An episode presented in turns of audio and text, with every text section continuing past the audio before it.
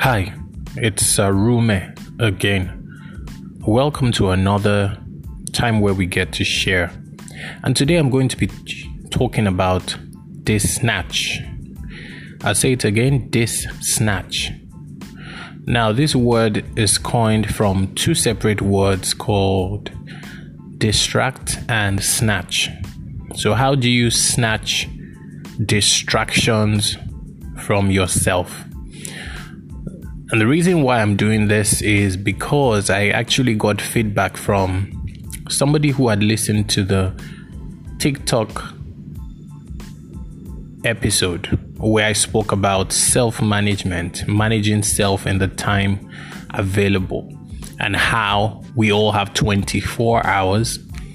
And yet, while some people do so little in that time, others do so much in that time, and you begin to wonder whether we actually are being shortchanged the number of hours that we have available um, in relation to others.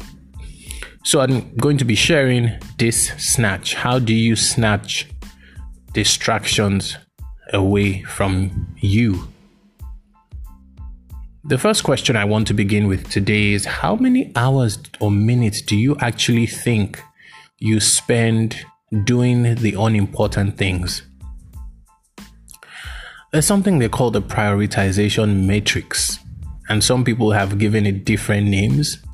But essentially, what happens in that matrix is you categorize your activities, your daily activities, into urgent and important, urgent and not important, important and not urgent, and not urgent and not important. If you are able to classify your activities on a daily basis into these four different quadrants, then it's going to help you gain clarity as to what you ought to be spending your time doing and what you should try to eliminate from your daily schedules. Let's put it this way I'll take an example which is quite relatable for a lot of us who might be listening, and that's social media. Yes, I know that a lot of people are on social media because they're doing business, tra- business transactions, and they're making money. That's awesome. Now, some of you know yourself. Some people are on social media and are wasting valuable time.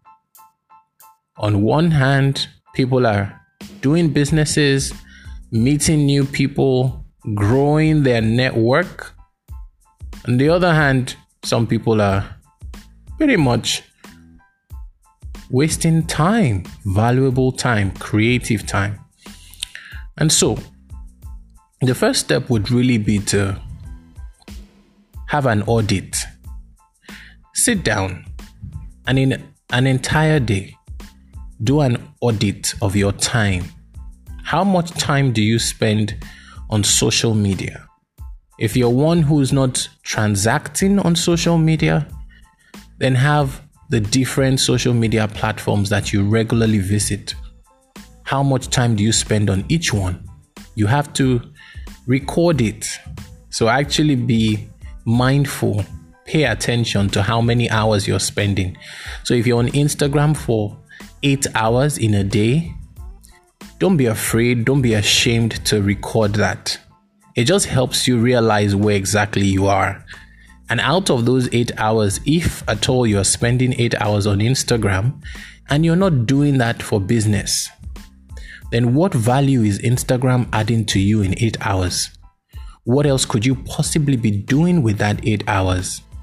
That could add value to your life, to your person, to your development, to your growth? That's the ultimate question you want to start asking yourself. So I'm encouraging you today to start with an activity audit or a media audit. So, where are you spending most of your time? Take some time out, sit down, get a piece of paper, go through your charts, monitor your visits, and see how much you're spending on a lot of these things and how valuable are these activities to you, to your well being.